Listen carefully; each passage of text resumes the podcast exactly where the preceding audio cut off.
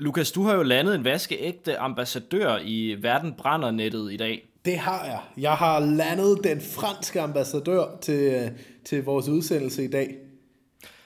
Det er sådan, øh, udefra set i hvert fald, så er ambassadør, det er sådan noget, det er rigtig fornemt. Det er noget af det største, man kan opnå i offentlig tjeneste.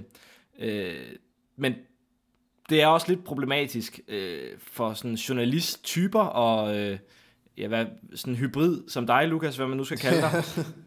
øh, fordi det er jo også et job, øh, der handler om at gøre alle tilfredse. Så det, det. Det, det, er jo, det er jo det, der gør, at, øh, at nogle gange, så kan det være lidt svært at få en, øh, en skarp personlig udtalelse fra en, øh, fra en ambassadør. Ja. Øh, men ja, nu har du jo så fået det med en, øh, en afgående ambassadør. Ja, og de afgående ambassadører, øh, det, det har jeg oplevet et par gange øh, igennem det udenrigspolitiske selskab, som vi jo faktisk sender sammen med. Har vi en del ambassadører ude og, ude og snakke hele tiden, eller vi besøger dem også en del. Um, og, øh, og de der ambassadører, når de lige er kommet til landet, og er helt grønne i det i forhold til den danske kontekst, så siger de sgu ikke en skid. De, øh, de, øh, de, de holder sig til, til de diplomatiske talepinde, og, øh, og i virkeligheden får man ikke sådan synderligt meget ud af, af, af besøg eller snakke med en ambassadør, andet end at man kan sige, at man har snakket med ambassadøren, og måske har fået en, en, en fin kop kaffe.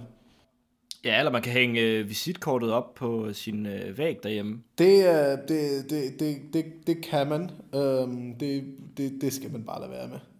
Men ja, der er jo øh, ikke helt så mange forpligtelser med en afgående ambassadør. Så... Nej, de har jo lidt mere frie tøjler. Ja, det er det. Men øh, ellers som regel, så bliver sådan et ambassadør-interview, det bliver sådan noget med nogle øh, analyser, sådan tip-top analyser, vil jeg, vil jeg sige. Mm. Øh, og jeg synes faktisk også, du faldt, faldt lidt i den. Nå, synes du? I den grøft. Ja, det synes jeg. Jeg har jo hørt, det kan jeg jo godt afsløre. Ja, og det skal vores lytter om lidt. Hvad mener du, Jeppe? Jamen, jeg mener, at... Øh, jeg, jeg, men, jeg mener, at det var et, øh, et, et godt interview, du fik lavet. Uh-huh. Men jeg synes måske også godt, jeg kunne høre, at du blev lidt benovet over kaffen og parketgulvene. Kaffen var super dårlig. Men øh, altså, en, en charmerende person lyder det til. Ja, og øh, jeg vil jo, jeg, jeg er jo ikke, jeg er jo ikke graverjournalist eller, eller, eller, eller øh, rottweiler interviewer som dig. Jeg, jeg kan jo godt lide en, en, en interessant samtale, øhm, som, øh, som jeg tror, vores lytter kan få noget ud af. I, i, i, I modsætning til mig, jeg, ja, jeg kan jo ja. bedst lide de overfladiske, lidt, lidt kedelige. Ja, ja, du kan jo bare, altså du vil bare gerne udstille folk, når du interviewer dem øh, på, øh, på, på bedste Clement Kjærsgaard vis. Det, øh, det har jeg ingen interesse i. Jeg, har, jeg synes, at, det, at, at vores lyttere og jeg selv får, får meget mere ud af at, at høre en person ud og få, øh, og, øh, og, og få vedkommende til at fremlægge sin version af sagen. Og det synes jeg, at den franske ambassadør har, har gjort ganske godt i det interview, vi har lavet. Jeg vil gerne have haft, at du måske kom lidt, øh, for at bruge en øh, dårlig beskrivelse, lidt bag kulissen, så vi kunne høre, hvor mange øh, han har været nødt til at træde på, for at komme op til den position, øh, han har været i. Altså sådan Ja, det ved jeg godt, øh, du gerne bisk. Vil, ja, det ved jeg godt, du gerne ville have snakket om. Men Jeppe, det er jo... Altså nu, nu, nu handler det her jo om verden, der brænder. Og, og der er så mange ting, der er på spil, andet end bare personer. Og det synes jeg var sjovere. Ja, det må man sige. Øh, det, det får du også noget godt ud af. Altså, der er nogle, øh, nogle gode, skarpe det er analyser, rigtigt. som sagt. Det er, og plus, øhm, at jeg, jeg tror helt ærligt ikke, at vi kunne øh, have fået ham til at snakke om, Nå, øh, hvem skulle du træde over tæerne, og, og, og, og hvem blev du nødt til at stikke en kniv i ryggen på, for, uh, for at blive ambassadør til verdens fedeste land. Um, og hvad siger I egentlig, øh, når I er alene, jer franskmænd, om den danske regering? Ja, så det, altså... Det kan så godt... må man læse uh, Wikileaks. Der kan man få alt den slags der kan, man få, der kan man få alle de der depecher og sådan noget, som, som bliver sendt hjem. De, de bliver altid offentliggjort på Wikileaks lidt senere, når, når de, når de får fat i dem. Men, men Jeppe, helt ærligt, så tror jeg ikke, at han ville have givet nogle, øh, nogle, nogle, nogle, nogle særligt interessante svar på det, fordi det ville du skulle da heller ikke svare på. Når du, Nej, det er da klart. Du ville da heller ikke i et interview sidde og svare på, når man uh, dengang du blev chef for, for det her medie, eller noget, der passer til din situation, så vil du da heller ikke se, Nå, men i øvrigt stak en kniv på ryggen på min bedste ven, og, øh, og jeg blev også lige nødt til at, at, at, at udlåne øh, min, øh, min sjæl til djævlen i tre måneder. Man må ofre nogle praktikanter undervejs. Sådan er det. det. Sådan er det, og det ved vi alle sammen, men det taler vi ikke om, Jeppe. Lukas, jeg tænkte på i, i sådan det Oxford-miljø, du render rundt i, er der så egentlig mange, der går og drømmer om at blive øh, sådan diplomater eller ambassadører? Mm, altså, ja, øh, det er der. Der er mange. Øh, nu læser jeg en meget divers uddannelse, hvor vi er fra 70 forskellige lande på, i de 120 mennesker, vi er. Og, øh, og der er mange af dem, der kommer fra, øh, fra, fra stillinger i, øh, i det offentlige, hvor, øh, hvor det at blive ambassadør til andre lande er helt klart en mulighed. Øh, I mange lande, i modsætning til Danmark, er det heller ikke lige så, lad os kalde det, meritokratisk, øh, som det er i Danmark, øh, hvor du skal arbejde dig op igennem Udenrigsministeriet, og så bliver du, så bliver du øh, ambassadør på et tidspunkt. Der er mange af, de, mange af mine venner fra andre lande er i situationer, hvor... Øh, hvor, hvor man i virkeligheden bare kan blive udpeget til ambassadør, øh, lidt ligesom i USA, og øh, hvor det ikke handler om, om man i virkeligheden vil være en god ambassadør. Så er det lige så prestigiøst? Ja, det er, næsten, det er næsten mere prestigiøst endnu. Øh, ikke absolut, overhovedet ikke absolut særlig begrundet, øh, fordi, øh, fordi det netop ikke er særlig sådan, bygget på meritter, men, øh, men i, mange, i mange lande er en ambassadør stadig noget, der er sådan forbundet med meget, meget ære, og forbundet med meget, øh, ja, meget øh, sådan pomp og pragt.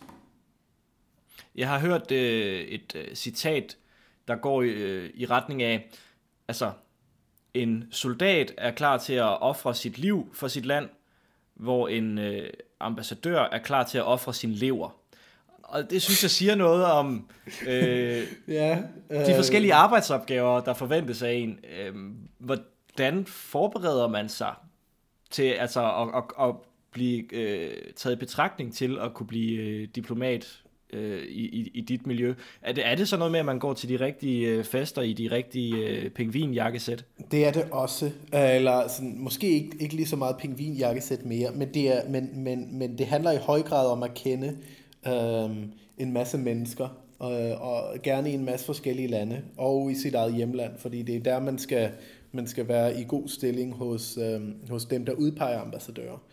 Øh, men, men igen er der en forskel her på Danmark øh, og, og, og sådan mange af de, de, de vestlige lande, øh, de vesteuropæiske lande i hvert fald, og, øh, og så resten af verden, hvor i Danmark handler det virkelig om, at du er en god øh, embedsmand i Udenrigsministeriet, og det mener jeg helt oprigtigt. Jeg har arbejdet der og det er mit indtryk, at danske ambassadører blev udpeget på baggrund af, at de rent faktisk er skide dygtige til, til deres område. Men, øhm, men, men øh, mange af de andre ambassadører, jeg også har mødt øh, rundt omkring, øh, både i Danmark og, i, og, og herover, når de kommer på besøg i Oxford, øhm, og mange af, af mine venner, der har ambitioner om at blive ambassadører, ved godt, at det handler om øh, i, i deres lande øh, at stille sig godt med magthaverne, øh, og at have en meget international profil. Altså det at have læst på Oxford for eksempel. For, øh, for, for, for mange er det, er det rigtig godt og rigtig vigtigt, fordi, øh, fordi der er noget, øh, der er noget øh, flot over det på en måde. Og, øh, og, og det, øh, det, gavner, øh, det gavner dem helt klart, når de skal blive ambassadører senere. Lad os høre dit øh, interview med den øh, snart afgående franske ambassadør François Simeret. Ja, og lad os uh, endelig uh, bede lytterne om at bide mærke i mange af hans analyser om, hvordan uh, Frankrig og Europa kommer til at udvikle sig. Fordi jeg tror, at det er noget af det, der, der kommer til at præge vores dagsorden i Danmark i, igennem, igennem de næste mange, mange år.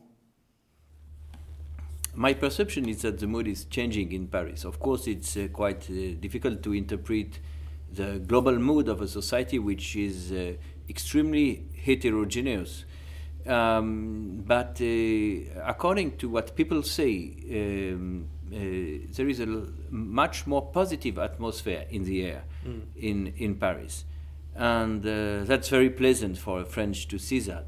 Mm. And I also um, have to say that the image of France in the world have been uh, um, lifted with uh, this uh, new president and this new era in which we entered. So um, I hope, I really hope that uh, in the future this trend will uh, continue and uh, that uh, France will be great again.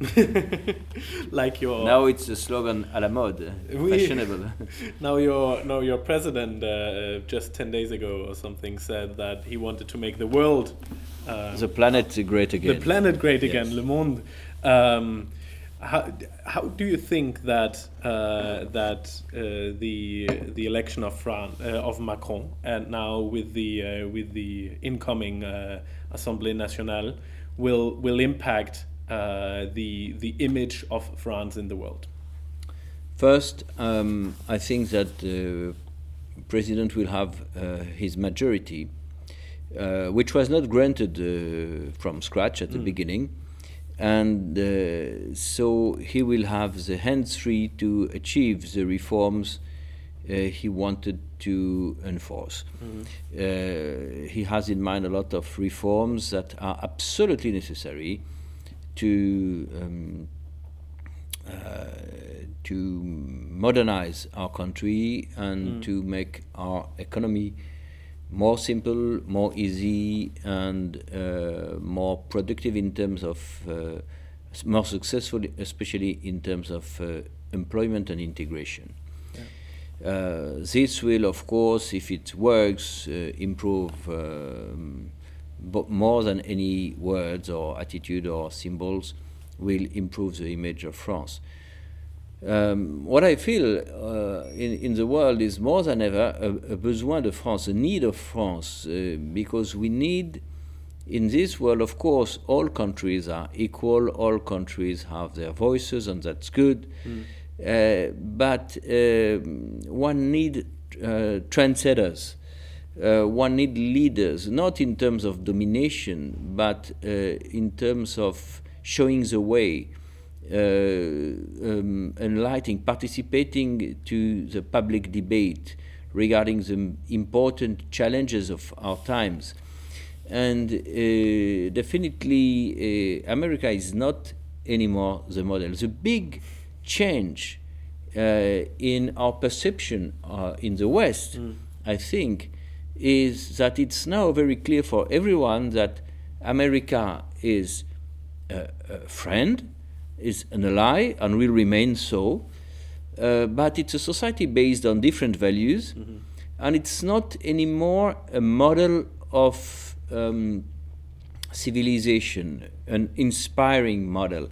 When I was young, uh, the, I, I, was raised and educated in a society where it was very common to say that all the trends all the technologies, the ideas, the way of life, all the trends, the fashions in, in all fields of society uh, came like the trade winds, uh, came from West, yeah. uh, from America, and they will reach Europe a few uh, uh, months, years after. This was true in technology, this was true uh, in many aspects. It's not anymore the case. Mm. I think that uh, uh, in in in this new world where um, the voice of America um, is not anymore what we we we like to hear uh, from uh, from this great country, great nation. Uh, Europe has a role to play, and especially France, and especially the Nordics, and in the Nordics, especially Denmark. Uh, why? Uh, because uh, Denmark, for me, is a unique society uh, which combines the best of different worlds and found uh, and, and, shows a perspective mm. for developed countries. Uh, I explain. Um, um, the developed countries ba are based mostly on consumer society they have based their development and success on consumer society. And uh, what uh, we know, uh, and since it has been a, a public awareness uh, in the framework of COP15, COP21, is that our model of development based on consuming, um, producing waste, this model of development uh, is not sustainable. This is uh, something we know. So we have invented a slogan, uh, a slogan which is green growth. Um, but uh, for many, it's a slogan. For you, it's a reality. You made this slogan a reality. You made green growth a perspective mm. and a positive perspective because uh, no one wants to come back to the Middle Ages. And everyone knows that uh, if we continue like on, on this trend, mm. this direction, we will uh, crash. We have to invent another uh, option. Yeah. And uh, you show a very interesting way, uh, society based on a lot of delicate and fine-tuned balanced balance between environment and industry, mm. balance between welfare state and uh, economic freedom, balance between personal life uh, and uh, professional life, balance between city, village, and countryside, balance in territories, planning, balance between men and women, balance between rich and poor.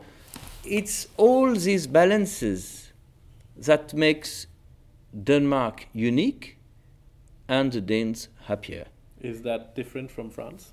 Of course, I think we uh, uh, a lot of our societies, uh, France included, mm, uh, suffer from our imbalance. Uh, we uh, we we have to work on that, and we have to get inspired by the uh, models, uh, the prototypes that uh, works. Mm.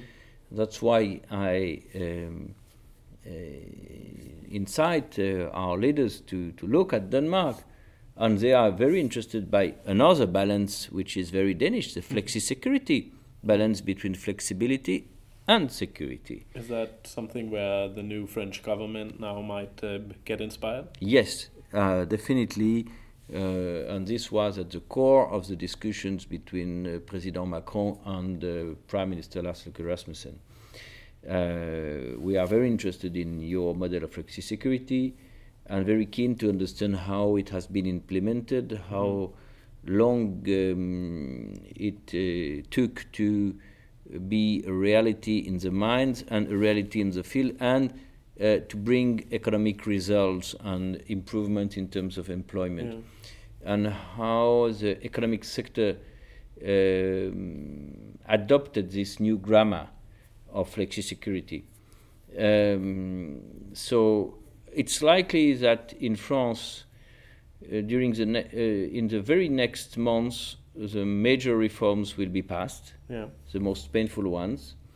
Um, and I do think that in next September, three months from here, um, we, the reforms, the flexibility of the labor code will be implemented. But after that, it has to bring changes in the daily life. How will it work?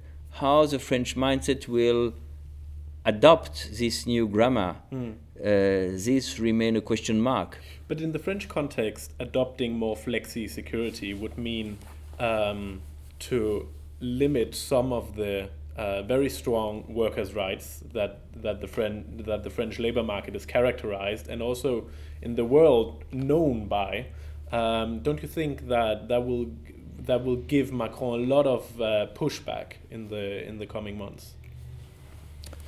Maybe um, it will definitely um, it will be definitely um, change uh, with culture we have, uh, which is one of extreme protection in mm. our um, labor code But this extreme protection uh, uh, is so high that uh, employers are reluctant to employ. And as they are uh, reluctant to employ because they don't know uh, how they can uh, unemploy, um, uh, in, in case of economic difficulty, mm. there, there is unemployment in France. And so this so-called protection is not a protection anymore. It's a hindrance. Uh, yes, but uh, President Macron has been very clear in his campaign about his intentions. Mm-hmm. So uh, the fact that he has been very clear on his intentions uh, will make e- things easier for him because he has this legitimacy. He will do what uh, he has been elected uh, to do mm-hmm. for. So um, uh, I think that, uh, of course, it will be a strong debate because all the minds are not ready for that, and but it will pass. Okay, even against the objections from labor unions and, and, and workers. I think that the debate uh, has not is not ended Finished, uh, absolutely, but um, I'm sure the point of view will be taken into account. But at the end of the day, we'll have a more flexible, more modern, mm. or more competitive labor code. Yeah. Um, so you mentioned, uh, oh, you yeah, you mentioned before how Macron has gone from being elected president two months ago, and now has has created a party within two months that has gotten 30% of the vote last weekend on Sunday, and that will get an absolute majority in parliament in 10 days' time or something. Um, how, does, how, how has he done that? Where does this come from? Um, it uh, first, it's a completely unpredictable and un, unprecedented situation, uh, unexpected. It's unvented um, but uh, uh, where it comes from, I would say uh, half from the talent and the visionary, the vision of the president, mm. and half with the weaknesses of the, the traditional uh, parties. He probably uh, understood better and earlier than others that the traditional parties were like empty uh, shells. Shells, yeah. absolutely, empty shells. And in fact, they collapsed partly because of uh, his talent and the desire to change, and partly because they were already empty shells even though uh, it uh, did not appear so clearly to many of us. Okay. Um, and do you think that this will be a, that this revision of the traditional two-party system in France will be a permanent thing? That the uh, La République en Marche will be a, a permanent force neglecting the uh, the Parti Socialiste and the uh, Républicains? Honestly, I don't know. Uh, I don't know. I think that the Parti Socialiste and Républicain, um, it will take a long, long, long time for them to recover. Mm-hmm. And I'm not sure they will reach uh, significant uh, scores in the future mm. before long. Uh, I'm not sure. Uh, big, but uh, of course, uh, I don't know also what will be the internal dynamics inside yeah. La République en Marche, this new party. Because when you have a huge party, it's very good because you are successful, you have the absolute majority, you can achieve your reforms. Yeah. But also, it will be the most difficult job in France will be to to be the leader of this party and this political group at the parliament, in which one could f- see uh, a lot of very interesting uh, characters, uh, personalities, but coming from different horizons. Yeah. And to put all that together, people who, and especially people who have not been involved in politics, have not this kind of, um, how do you say, discipline, Yeah. and uh, uh, it would be a, a, a huge challenge. It's also very good for uh, our democracy. It's very good for our country, but it would be a challenge, and uh, I think it would be one of the most difficult position uh, of uh, our institutions. Would be the one of uh, leader of um, uh, the new political group at the parliament. Yeah. Um, is there something from this movement um, that he has created that uh, politics in Denmark can learn? Oh, um, one should be very arrogant, uh, Fransk arrogance, to to claim uh, lecture anyone, and uh, uh, especially Denmark, who is a reference in terms of democracy and uh, consensus and and uh, capacity to um, make change as peacefully as possible. Uh, but what are the universal lessons uh, one could uh, draw from that? Uh, the first one is that nothing is granted forever. In politics, uh, there there are never, never, never. there is never a never. um, il n'y a jamais de jamais en, en français. Oui. And um, the second one is that uh, uh, I think it's there is a global aspiration in the world for people coming from the civil society. Uh, but I'm not sure it's uh, really something we should on which we should lect- we are qualified to lecture Denmark because you are very good in that. A lot of your politicians come from the private sector or have some uh, movements between their political life and uh, professional life. Yeah. Uh, so you are already uh, setting the standard for that. Uh, maybe uh, yes, if I may, uh, very humbly, uh, not lecture, but just um, Suggest. suggest uh, or just observe a, a difference is the fact that uh, we will be a national assembly more feminine than ever Yeah. more uh, equal than ever, at least in French uh, standards. But I also think that compared to uh, Danish politics, um, uh, we can reach uh, higher uh, scores. But mm, it, I, I say that very humbly because I know that Danish society in the on the field, I mean for the day to day for everyone, is more equal, e- more equal than ours, and more equal than many in the world.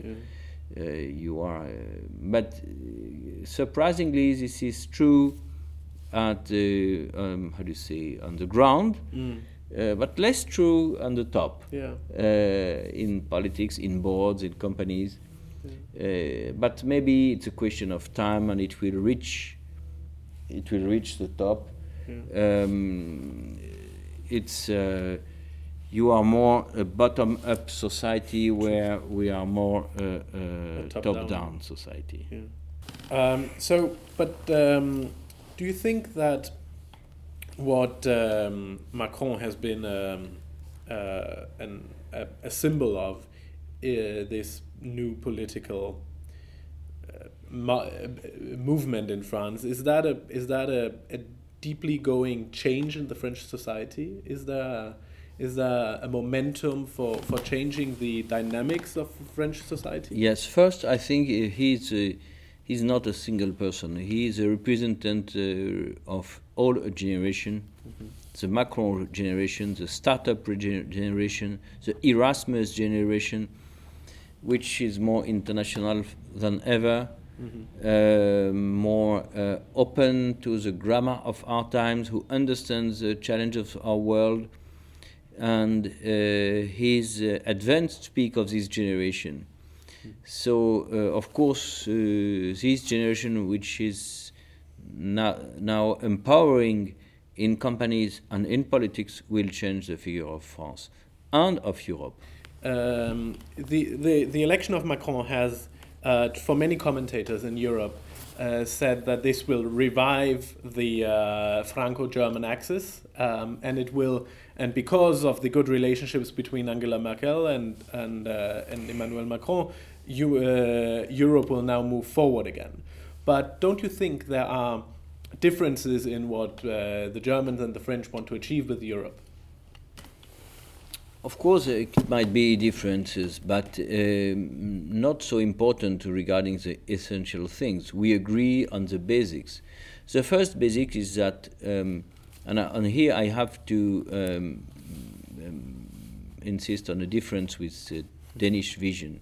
Mm. As far as I understand, for uh, Danes, um, when you joined Europe in 1972, the same day as UK, it was seen uh, as an opportunity, an opportunity for your products, your services, your companies, your agriculture, for trading. And uh, for us, um, Europe is not an opportunity. Mm. Europe is a condition of our very existence. Mm. And this we have it in, in common with the Germans. Uh, with, uh, we, uh, we have been nearly destroyed by two world wars. Mm. And, um, and uh, uh, for us, uh, Europe is a condition of our survival and existence. And uh, I think we agree on the idea that uh, it should be possible to have a two speed Europe, mm-hmm. uh, but the core should be uh, allowed to be more integrated, more efficient. On this, we agree as well. So uh, I, I, do think that that's very important that we have a good, not only a good personal relationship between our leaders, but also. Um, between the peoples of the, the, peoples and the uh, common vision of what should be uh, Europe. And uh, I, I think that's a major challenge and the major good news um, that uh, Europe will um, be launched again mm. and has to uh, on different bases it has to be big on big issues and small on small issues. Like Juncker has. Uh, has yes, and, he, and that's true. And uh, but you know, Europe is often blamed for uh, many things, and uh, especially difficulties in relation with the financial crisis, with the refugee crisis, with terror. Uh, but if we are fair, uh, one should recognize that none of these crises found their origin in Europe. Mm. All the crises Europe is confronted to found their origins outside of Europe. Mm. In America, with Lehman Brothers collapse in 2008 in Middle East. And uh, so we uh, are confronted to crisis we have not caused. Mm. And uh, Europe is like a ship, a, a, boat, which has been built to cruise in blue, calm waters. Mm. So when it has been built, it was not uh, issue of borders, of protections, of immigrants, of terror, uh, and uh, no bank stress test. It was not the point at this moment. Um, and this boat, which has been designed for cruising in comfortable and quiet waters, waters first, it's not finished. And it's cruising, it's caught in a storm. Yeah. So we need to so reinforce it. We need to uh, steer in the storm mm. with a good heading and negotiate every big wave. Uh, and uh, we need, in the same time, uh, to have the carpenters working working on board and uh, completing the, the work. So this is exactly where we are Mm. in the process of Europe. But how can we how can we keep Europe together in a, in a in a situation where where now just I think yesterday or the day before uh, the European institutions uh, decided to punish some of the uh, or at least to look into punishing some of the Eastern European member states because they're not solidar uh, not they don't they don't show solidarity with the rest of especially the Western European countries. I think that the major challenge is the fact that we we still after Brexit we still have European institutions, we still have Europe. Mm. EU exists, but we don't have Europeans. Mm. I mean, people thinking they have something very strong in common.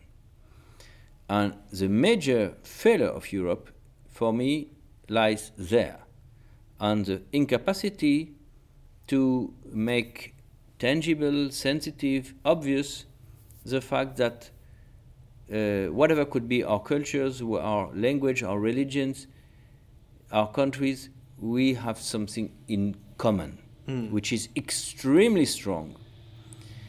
And uh, in that respect, I think we are we are helped by Trump Yeah. Uh, because I'm personally I never felt as European as uh, since his election, but it's sincere for obvious reasons because he is embodying values which are absolutely uh, opposite to ours or at least different. Um, I said earlier that Denmark uh, successes and the civilization is based on a lot of very peculiar and delicate balances Mm. and moderation. This is a kingdom of moderation. But uh, United States is an empire of all excesses Mm. and superlatives. That's true. You know, they value everything which is uh, uh, superlatives, the highest, the greatest, the tallest. Uh, you can hear any speech from any American, whatever could be the topic, you'll hear incredible, uh, uh, amazing, outstanding, great, fantastic. These kind of words will appear immediately in the speech because they value the superlatives, they value the excesses. And these are not only the values of America, but a large part of the world now shares this grammar. And from uh, Dubai uh, to Miami, in, and including uh, Shanghai and uh, Kuala Lumpur, they are competing to have the highest uh, skyscrapers, and uh, it's another vision Mm. of, of the world, uh, much more unbalanced, uh, valuing excesses and performance, Mm. where we value um, uh, we value equality, we value moderation, we value um, time for art, de, art of living, Mm. uh, l'art de vivre. Uh, we value uh, hygge. Uh, we value things which are not valued at all, and and this makes us very European. This the presence of the past in our cities, uh, in our countryside, countryside. Uh, it makes us very European. Where else in the world one could see the remainings of the past at the middle? But You can find that in Italy, in Portugal, as well as in Poland and in Denmark, Mm. but not in many places in Asia or in America. But that leads to, doesn't it? That that, that leads to that that people generate national identities and, and not real, still not real European identities. Yes, I think that we have to make, for me, it's more and more obvious that Denmark is much more European than many Danes think. Really? Oh, yes. For these reasons. Because uh, in a world we, that lives in, under the dictatorship of excesses and, uh, or at least the empire of excesses, performance, domination, uh, superlatives, you are the kingdom of moderation and balance. and uh, I, I, mentioned earlier all these balances. I would ha- I would add as well the balance between the present, the future, and the past mm. in our culture, in our education, in our decor. Where we live, uh, and uh, how we value the fact that old stones, old uh, remainings from the past, old trees are, are there, and we mm. have to preserve that, them. Um, this is not. Uh, this is very European. Mm. This you have in common with Italy and France and uh, Portugal and and Spain and, and many others, mm. but not with um, a lot of countries in Asia and America. Not at all. It's very European. This sense of balance, equality, moderation mm. is very European. And the um, the institutions that keep all that together together in, in Europe is the European Union. And we we spoke about that briefly before, that now there might be a momentum of reform and, and, and changing this European Union. From your perspective, what needs to be done?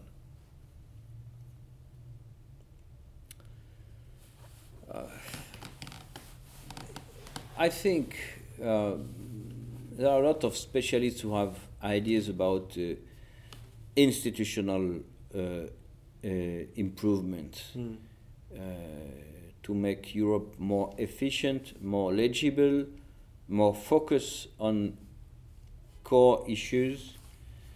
Um, I think uh, uh, the major change would be to accept the idea that it should be a kind of two speed Europe. Those who want to be at the core should be allowed to do that okay. and to be more integrated and those who would be part of the club but with more distance uh, could have this possibility. Uh, but once again, for me, um, there is a reform, there is a change that is needed more than the institutional one.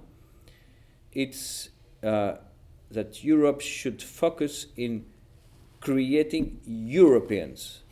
Mm. I mean, making us uh, aware of why and how we are Europeans. Mm. This is obvious for me. I'm not sure it's obvious for all Europeans. Mm.